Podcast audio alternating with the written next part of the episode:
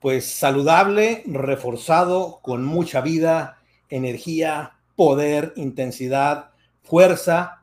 Y después de esta carrera tan larga ya de Dave Mustaine y compañía, que nos den el día de hoy, 2 de septiembre, sale a la luz finalmente The Sick, The Dying and the Dead, que es todo lo contrario que comento al inicio, haciendo referencia al título, porque es lo contrario, ¿no? Es un álbum donde vamos a escuchar y donde vamos a ver a un Dave Mustaine saludable en todo su esplendor, no solamente en su físico, en su eh, estado de salud, que tuvo algunos problemas ahí no hace mucho de cáncer, y pues ha sido la espera más larga o el intermedio más largo entre álbum y álbum. El 2016, que fue Distopia, pues pasaron seis años hasta que finalmente hoy, 2 de septiembre, repito, vemos ya y escuchamos este álbum con mucha alegría, con mucha ansiedad, con mucho eh, entendimiento a quienes somos seguidores de Megadeth y es por eso que estoy muy contento porque pues soy un fan literal de Megadeth, puedo decir que es de mis bandas favoritas, es difícil que pueda decir cuál es el, mi gran favorita, creo que lo es, pero pues podríamos ponerle en el top 5, top 10, no sé, pero Megadeth es fundamental en mi vida como aficionado de la música, del rock, del metal, desde que los conocí por ahí de 1991-92 a la fecha. He estado siempre pendiente eh, de lo que salía, de los nuevos álbumes, de las giras, los conciertos, las noticias y toda la, novela, por decirlo de alguna manera, de los cambios de, de músicos, las alineaciones, los pleitos, las diferencias, las enfermedades. Sin embargo, aquí sigue, aquí sigue vigente y en gran momento y por eso hoy vamos a platicar cuál fue la experiencia, qué pensamos, cómo recibimos a este nuevo álbum The Sick, The Dying and The Dead. Pues soy David, gracias por seguirnos en Rewinder. Estamos por Facebook, denle like, compartan, lo mismo en YouTube, suscribirse, activar la campanita y para quienes nos escuchan por podcast, muchas gracias. Y pues vamos a darle a ver qué, qué nos encontramos. Y pues la verdad, probablemente sea uno de los videopodcasts y de los comentarios más complicados que haya hecho en esta etapa que llevo con el canal, por el hecho de que es una banda que adoro, es una banda que me entusiasma siempre, que bueno, en ese entusiasmo, en esa algarabía y que pues es una banda que me encanta de, de pe a pa, de principio a fin, una discografía muy pareja, muy sólida, con momentos, con altibajos como todas las bandas, pero en general que, que ha mantenido una constancia de su sonido, su estilo, su poderío, claro, en la etapa gloriosa de Megadeth, que pues siempre va a ser la, la más recordada de Peace Cells, So Far So Good, Lost in Peace, eh, Countdown y todavía Euthanasia, aunque ya ahí fue el ritmo eh, bajando en cuestión de la intensidad del metal, pero siempre muy adecuado. Por ahí salió Risk, que ha sido de los álbums pues, más experimentales, donde se atrevieron a, a, a entender y a componer otro estilo, también mucho por las ganas de tener una amplitud musical de Marty Friedman. Después este, viene la transición o el cambio a generar otra vez ese metal con The World is a Hero. Y de ahí recuerdo que la banda, eh, pues por una situación también de un problema en el hombro, si mal no recuerdo, de Mustaine, que parecía que ya no volvería a tocar guitarra, decide eh, separar la banda, hacer una pausa. En su momento se pensaba que era lo último de Megadeth regresa en el 2004 con The System Has Failed, y de ahí en adelante, pues ha sido un periodo corto entre disco y disco, ¿no? Dos años. Eh, The System Has Failed y después United Abomination fueron tres años, y de ahí hasta eh, uh, Super Collider fueron cada dos años, estaban sacando álbum nuevo. Después vino Dystopia 2016, donde también, también hubo una etapa ahí entre The System Has Failed y Dystopia cambios nuevamente en la alineación, ese rumor de que si volvía la alineación eh, gloriosa, la más eh, vanagloriada, con Friedman y Nick Mensa, que en paz descanse, que en ese momento inclusive estuvo ahí en ensayos con Mustaine y Ellefson, pues no se logró, lamentablemente. Después dieron, entra Chris Adler en la batería, eh, se mantuvo Ellefson, eh, ya sabemos lo que sucede con Ellefson, llega aquí Colureuro, después Dick Barburen, después eh, se va Ellefson y ahora está James Lomenzo y Steve DiGiorgio, quien es el que al final hace la, el bajo en este álbum de una manera extraordinaria, ¿no? Creo que un reclutamiento muy interesante que hace Mustaine ya para darle el toque final, un álbum que duró prácticamente tres años entre el estudio, composición, grabación, eh, viene la pandemia famosa y, en fin, también por eso pues el álbum se detuvo y todos los cambios, situaciones hacen que hasta el día de hoy, 2 de septiembre, ya tengamos el álbum. Pues vamos a ver, este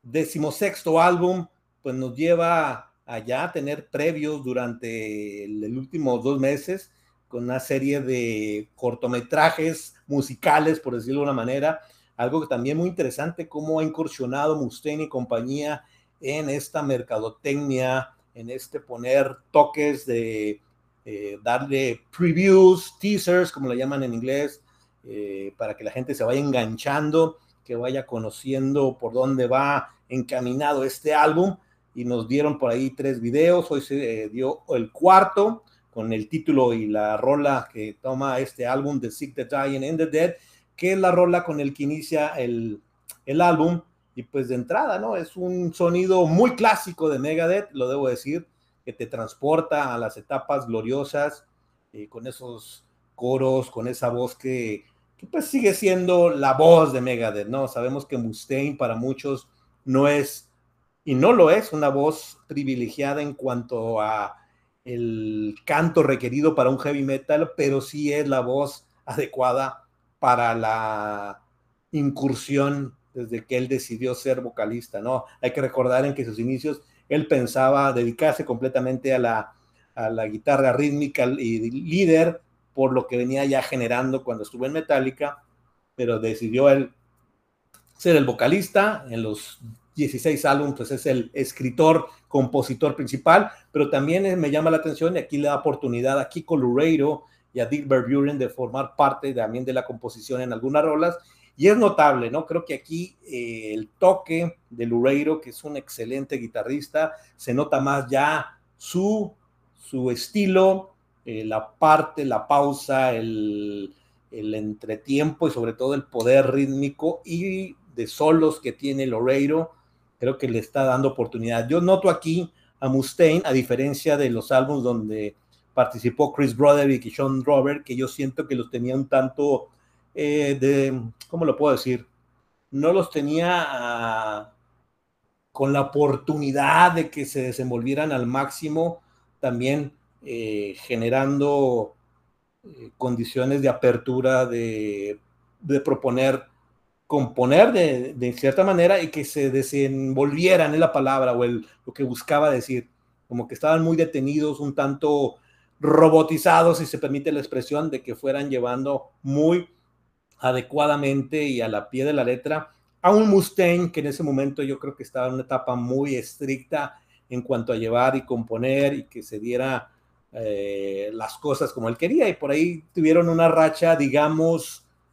eh, no de los álbumes más buenos, digamos, dentro de la discografía de Megadeth, como lo es 13 y Super Collider, que para muchos es un muy mal álbum, tal vez es el, yo no lo voy a decir que sea malo ni que sea, pero sí podría poner en el listado, ahora que tenemos 16 álbumes, en el número 16,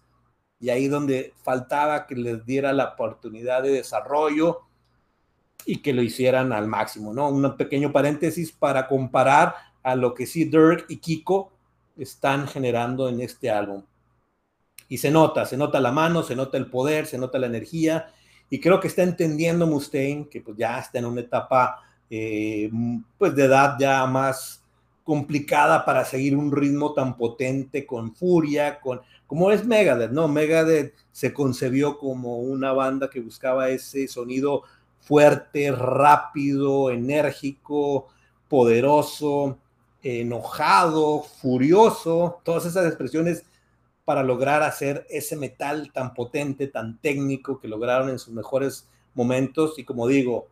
sin tener eh, unos picos y eh, bajas y altas tan altas, en general me parece que la carrera y la discografía de Megadeth es muy buena, muy pareja en cuanto no cambios. Y hay dos, tres álbums que ya he comentado que se pueden salir un tanto de la línea, pero no tan con tanta profundidad como otras bandas. Pero ya ha incurrido en los últimos dos álbumes Distopia, regresan al estilo, un muy buen álbum, pero siento que este The Sick, The Dying and The Dead llega a redoblar el momento que se requiere en esta etapa para que siga vigente Megadeth, que estos integrantes que están en una edad potente, digámoslo así musicalmente hablando, son fabulosos, Dirk y Kiko en su mejor momento, creo que expresando y creo que ahora sí valorando Mustaine, ahora sí, dándole y sacándole el mayor jugo a cada uno de ellos dos, y ahora con la incursión de Lomenzo, que pues ya es un, un eh, bajista más que reconocido y que sabe y se va a aprender total el álbum, yo estoy seguro, y que se le da crédito como parte de la banda, pero recordar que quien graba finalmente el bajo es Steve DiGiorgio, después de lo ocurrido con David Ellefson. Así que pues ahí está el álbum, son 55 minutos más dos bonus track, y es algo que viene haciendo Mustaine eh, en los últimos, o la mayoría de los discos, desde que yo recuerdo por ahí de empezando con cuál sería United Abominations. Bueno, siempre había un cover y claro, en su mejor, en su etapa, pues recordar Anarchy in the United Kingdom, por ejemplo, una de las covers más famosos, Paranoid, eh, aunque no estuvo en, en, algún álbum, pues hubo una, un álbum de Hidden Treasures, recuerdo, Hidden Treasures, que de varios covers y rolas que no se grabaron para álbum, sino para eh, alguna película, soundtrack, etcétera. Pero bueno, a lo que voy es que pues escoge bien eh, y voy a empezar por estos bonus track para ya entrar un poco más a de lleno a las 12 rolas que conjugan, que son nuevas y que son parte del desarrollo de The Sick, The Dying, The Dead. Y lo que me llama mucho la atención pues es la participación de Sammy Hager con la rola de Planets on Fire, una rola pues de, de su época de solista, a lo mejor no de las más reconocidas de Sammy Hagar, pero creo que Mustaine escogió perfecto por el ritmo, el sonido, la letra, el nombre, para cerrar el álbum a quienes lo escucharon ya con bonus track en diferentes plataformas o que tienen ya el álbum con estas dos rolas integradas y que pues hace los coros y una parte la canta Sammy Hagar. Así que una adición interesante, me parece muy bueno que pues esté dándole paso. Mustaine siempre lo ha declarado, le gusta poner covers en sus álbumes porque él nunca ha dejado de eh, manifestar el, o la gratitud que tiene por la influencia que tuvo de tantas bandas, rolas que fueron generando pues el gusto y ser lo que es hoy como uno de los grandes eh, precursores y de los, para muchos el, el, el creador del sonido thrash metal, ¿no? Creo que está debatible, pero que muchos estamos sí es parte fundamental de que se haya desarrollado el metal a este estilo más potente, más técnico, más, más rápido. ¿Qué decir, no? Y repito, Megadeth para mí es de mis bandas favoritas, pero estoy tratando de ser ecuánime, eh, no este, sobrepasarme de mi gusto y sobre todo pues de la algarabía y lo contento que me encuentro hoy, porque siempre ha sido así, ¿no? Desde que yo tengo memoria, desde Countdown to Extinction a la fecha, eh, procurado y estuve muy presente antes ni que de esperar de que las plataformas en línea nos daban un sencillo para escuchar previo al álbum o que estuviéramos prácticamente a la hora exacta en que se iba a dar a conocer, el, por ejemplo, el día de, de eh, ayer a medianoche, ya siendo 2 de septiembre, pues se liberan en diferentes plataformas el álbum, prácticamente pues a escucharlo, disfrutarlo y ya después adquirir el álbum, porque es de los grupos que yo sí mantengo aún el tener el, la colección posible en cuanto a discografía. Apenas lo voy a adquirir, sin embargo, yo no iba a esperar a eso para escuchar este álbum de Sick the Dying in the Dead. Pues vamos a continuar rápidamente. Life in Hell, la segunda rola. Creo que es una rola igual, potente, con el estilo de Megadeth. Y te vas dando cuenta, ¿no? Fue un, es un arranque fuerte, furioso, y ya con eh, momentos que, repito, es lo que me gusta de este álbum, que Mustaine sí se dio la oportunidad de que sus integrantes explotaran más de lo común que se habían hecho en otros álbums. Yo creo tal vez desde la época gloriosa de Megadeth, por ahí después los integrantes que fueron variando, pues sí, eran extraordinarios, pero sí se adecuaban mucho a cumplir lo que el sonido eh, real o preciso que quería Mustaine para su álbum. Aquí siento que sí lo soltó y pues el, el dinamismo y se nota, ¿no? Creo que ahora el tener este, este combo de Kiko y de D Dirk, pues hay que darle su, su crédito, porque si todo se concentra en Mustaine y es lógico, es la, la mente maestra, Mega de Mustaine, es su banda, es su insignia, su marca, pero siempre ha tenido músicos extraordinarios, que es lo que lo ha permitido de seguir desarrollando la banda, que siga vigente, y creo que hoy, en cuanto a estilo, en cuanto al tipo de músicos que tiene alrededor, también la edad, porque repito, Kiko y Dirk pues, andan en los 40, un poco más menos, a comparación que Mustaine pues ya, ya rebasó los 60 años, y pues ya no es lo mismo, sin embargo se mantiene en buen momento, pero sí se va y se arropa mucho, incluyendo ya el regreso de Lomenzo a la banda. Después viene Nike Stalkers, que fue otra de las rolas que se dieron a conocer como sencillo en estos videos que se generaron. Una rola que engancha y que te pone en buen mood de Megadeth. Y pues ya llevando tres rolas, pues vas notando que, que el álbum promete. Yo desde que escuché la primera canción de We'll Be Back,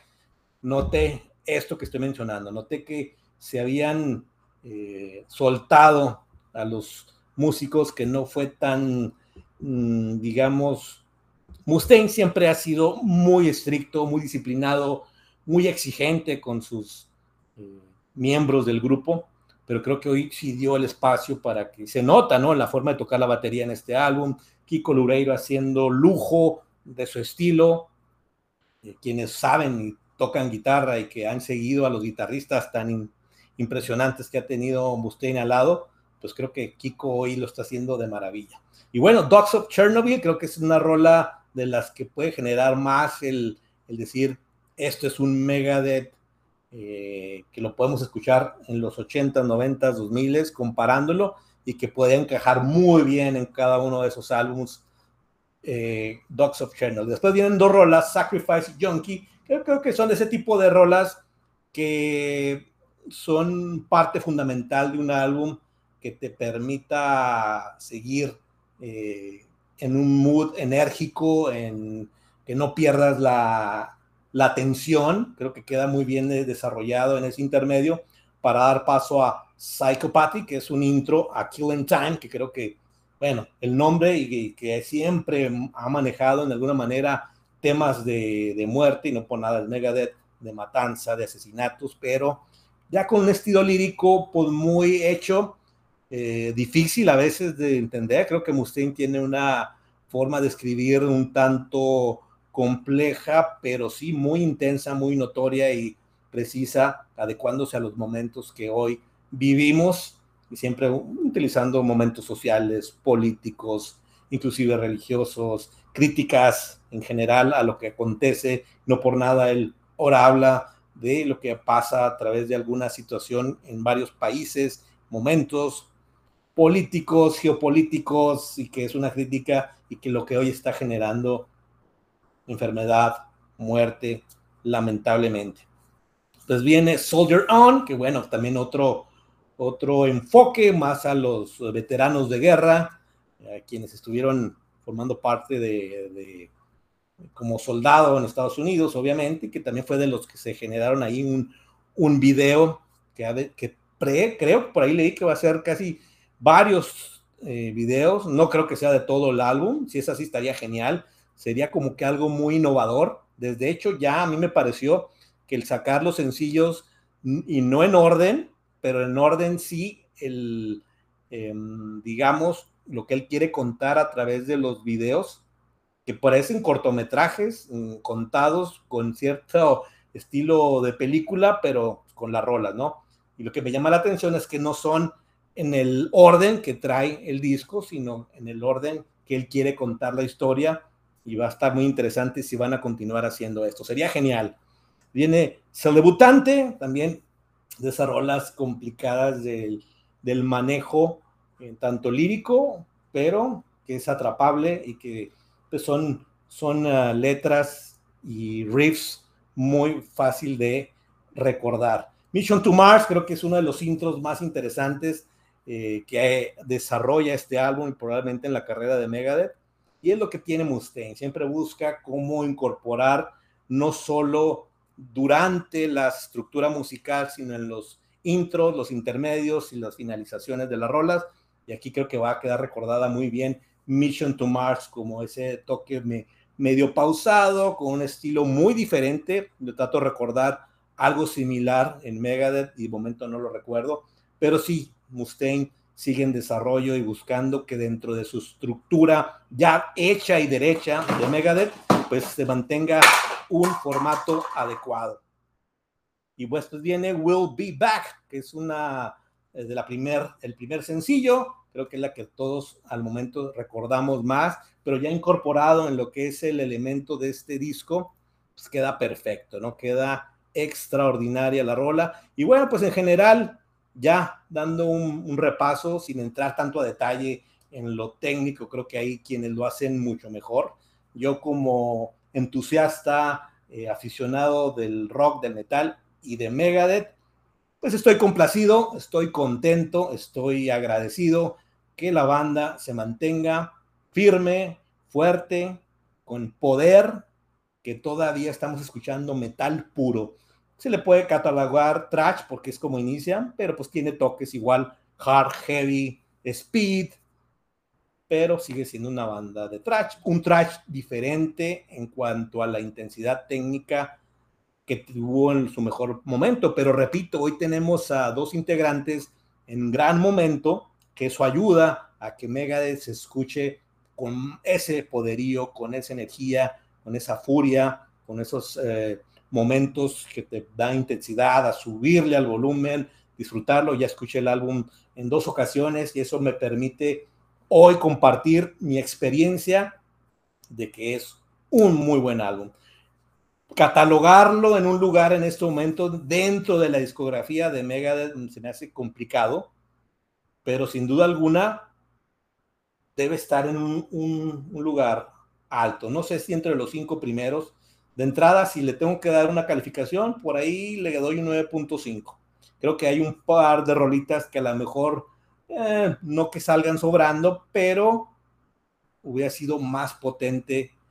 eh, el álbum. Y bueno, los covers que pues ya son, esto no los contaríamos ya en cuanto a la, al, seleccionar un, un puntaje, ¿no? De lo que escuchamos. Pero es un buen álbum. Creo que de los últimos 10, 15 años está en el top 3, compitiendo con Endgame, Dystopia, y probablemente está ahí en el segundo o tercero. Creo que eh, Endgame sigue estando ahí, pero jugándole, jugándole a estar dentro, dentro de los buenos álbumes. Sin duda alguna, dejando de contar 80s y parte de los 90s y ver cómo ha venido y cómo se desarrolló Megadeth con todos los cambios, pero siempre el estilo del señor Mustaine debe estar ahí arriba. Pues hay que disfrutarlo. Este, creo que va a haber muchas reseñas, muchas opiniones. Sigue siendo una banda de convocatoria, sigue siendo una banda eh, que a quienes gustamos del heavy, hard, speed, trash, debe estar ahí. Aunque lo dejen de escuchar un momento, saber que están de regreso con un nuevo álbum va a llamar mucho la atención. Se encuentran de gira, vienen festivales, van a estar en el Hell Heaven, por ejemplo, en México, para ir por ahí de diciembre. Entonces, creo que también, repito, en cuanto a eh, mercadotecnia, en cuanto a ir generando expectación, lo lograron bien, porque fue mucho tiempo de espera para que finalmente estemos hoy hablando de un decimosexto álbum de Mustaine y compañía, que obviamente es Kiko Lureiro en la guitarra líder, Dirk Buren en, la batería y ya, James Lomenzo en el bajo, pero recordar que él no toca en este álbum, llega ya después de que se generó el, disco, pero Steve DiGiorgio, que hay que darle créditos y hay que darle realmente un reconocimiento este bajista de Testament y que ha participado en tantas bandas y álbumes gloriosos de metal, pues lo hizo extraordinario. Creo que también en ese punto Mustaine tiene un toque extraordinario para saber con quiénes contar, con quién trabajar en estudio y quiénes van a seguir en gira y ya formar parte. Hay que recordar que James Lomenzo llega desde el año pasado para la gira eh, de regreso. Hace un año aproximadamente regresaban de gira Megadeth y estuvo como especie de invitado. No se definía si se quedaría ya con la banda. Finalmente, pues ya se anunció alrededor de tres meses atrás aproximadamente que ya era parte eh, oficial de la banda. Va a aparecer, eh, si estoy entendido, en el disco como parte de la banda, el cuarteto que es, pero obviamente no tocó aquí. Pero ahí está, Megadeth con esta alineación creo que tiene para buen tiempo, ojalá que se mantenga. Esa ha sido una de las situaciones que por diferentes razones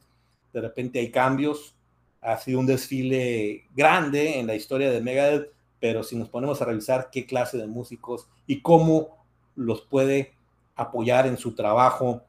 el señor Mustaine. Pues nada, podemos seguir hablando y hablando de Megadeth, pero concentrándonos en este The Sick, The Dying and The Dead. Repito, los encuentro en una gran forma, están musicalmente saludables, físicamente se ven bien. En cuanto a la ejecución musical, pues sabemos es que de, las bandas más técnicas eh, que lo hicieron en su momento glorioso, pero hoy lo están dando a conocer. Tienen la fórmula Mustaine para sacar el mejor provecho. Y cuando parecía que hay bandas tan gloriosas, bandas ya con tanto tiempo, es difícil de repente volver a retomar un ritmo de vuelo hacia arriba. Y lo hemos visto, y lo he dicho en algunos videopodcasts aquí en el canal, bandas de renombre que de repente tuvieron baches en composición, en, tener un, un poder de convocatoria a través de su álbum en cuestión, no lo estaban logrando tanto para enganchar. Y hoy está surgiendo. Eso me llama mucho la atención. Bandas ya gloriosas, longevas, clásicas, como quieran llamarle, que se mantienen y que siguen vigentes. Y creo que Megadeth, después de Distopia, subió a ese nivel y ahora lo mantiene y puede ser más. Yo creo que volverlo a escuchar me va a dar todavía más lógica a lo que estoy comentando y agradeciendo de esta banda. Pues nada, la verdad es que estoy contento este, buen álbum, tiene todo para disfrutar, para quienes gustamos del metal y el sonido de Mustaine y compañía, pues está de primera y pues va a quedar ahí en un rango adecuado, considerable en la historia del grupo. Y pues tenemos Megadeth para rato, parece. ¿Qué les parece a ustedes? Yo creo que va a haber muchas opiniones, comentarios, y si alguien me hizo el favor de ver y escuchar este video podcast, aficionados a Megadeth, al metal. Yo sé que ahorita está la algarabía y el momento, la intensidad de escuchar este álbum. Va a haber opiniones de todo tipo. Seguramente algunos lo van a encontrar en término medio, digamos, otros no les va a gustar, pero de lo poco que he visto hasta el momento, creo que ha habido una, una opinión generalizada de que es un álbum de bueno a excelente, ¿no? Sin llegar a, a decir de que sea el álbum del año. Va a competir de lo que yo he escuchado y de lo que tanto nos están ofreciendo y sobre todo este mes, repito, quise iniciar con Megadeth porque bueno, era obvio que lo teníamos que comentar y que fue de lo primero que escuché, pero vienen más álbumes durante este mes de agosto, de septiembre, perdón, que vamos a compartir. Pues bueno, nos vamos. Larga vida a Mustaine, larga vida a Megadeth pues no están enfermos, están saludables, no están muriendo, creo que tienen para mucho para quedar y pues que siga, que siga vivo el metal y Mega es parte fundamental de este movimiento. Saludos y nos vemos a la próxima. The Sick, the Dying and the Dead. Chequenlo.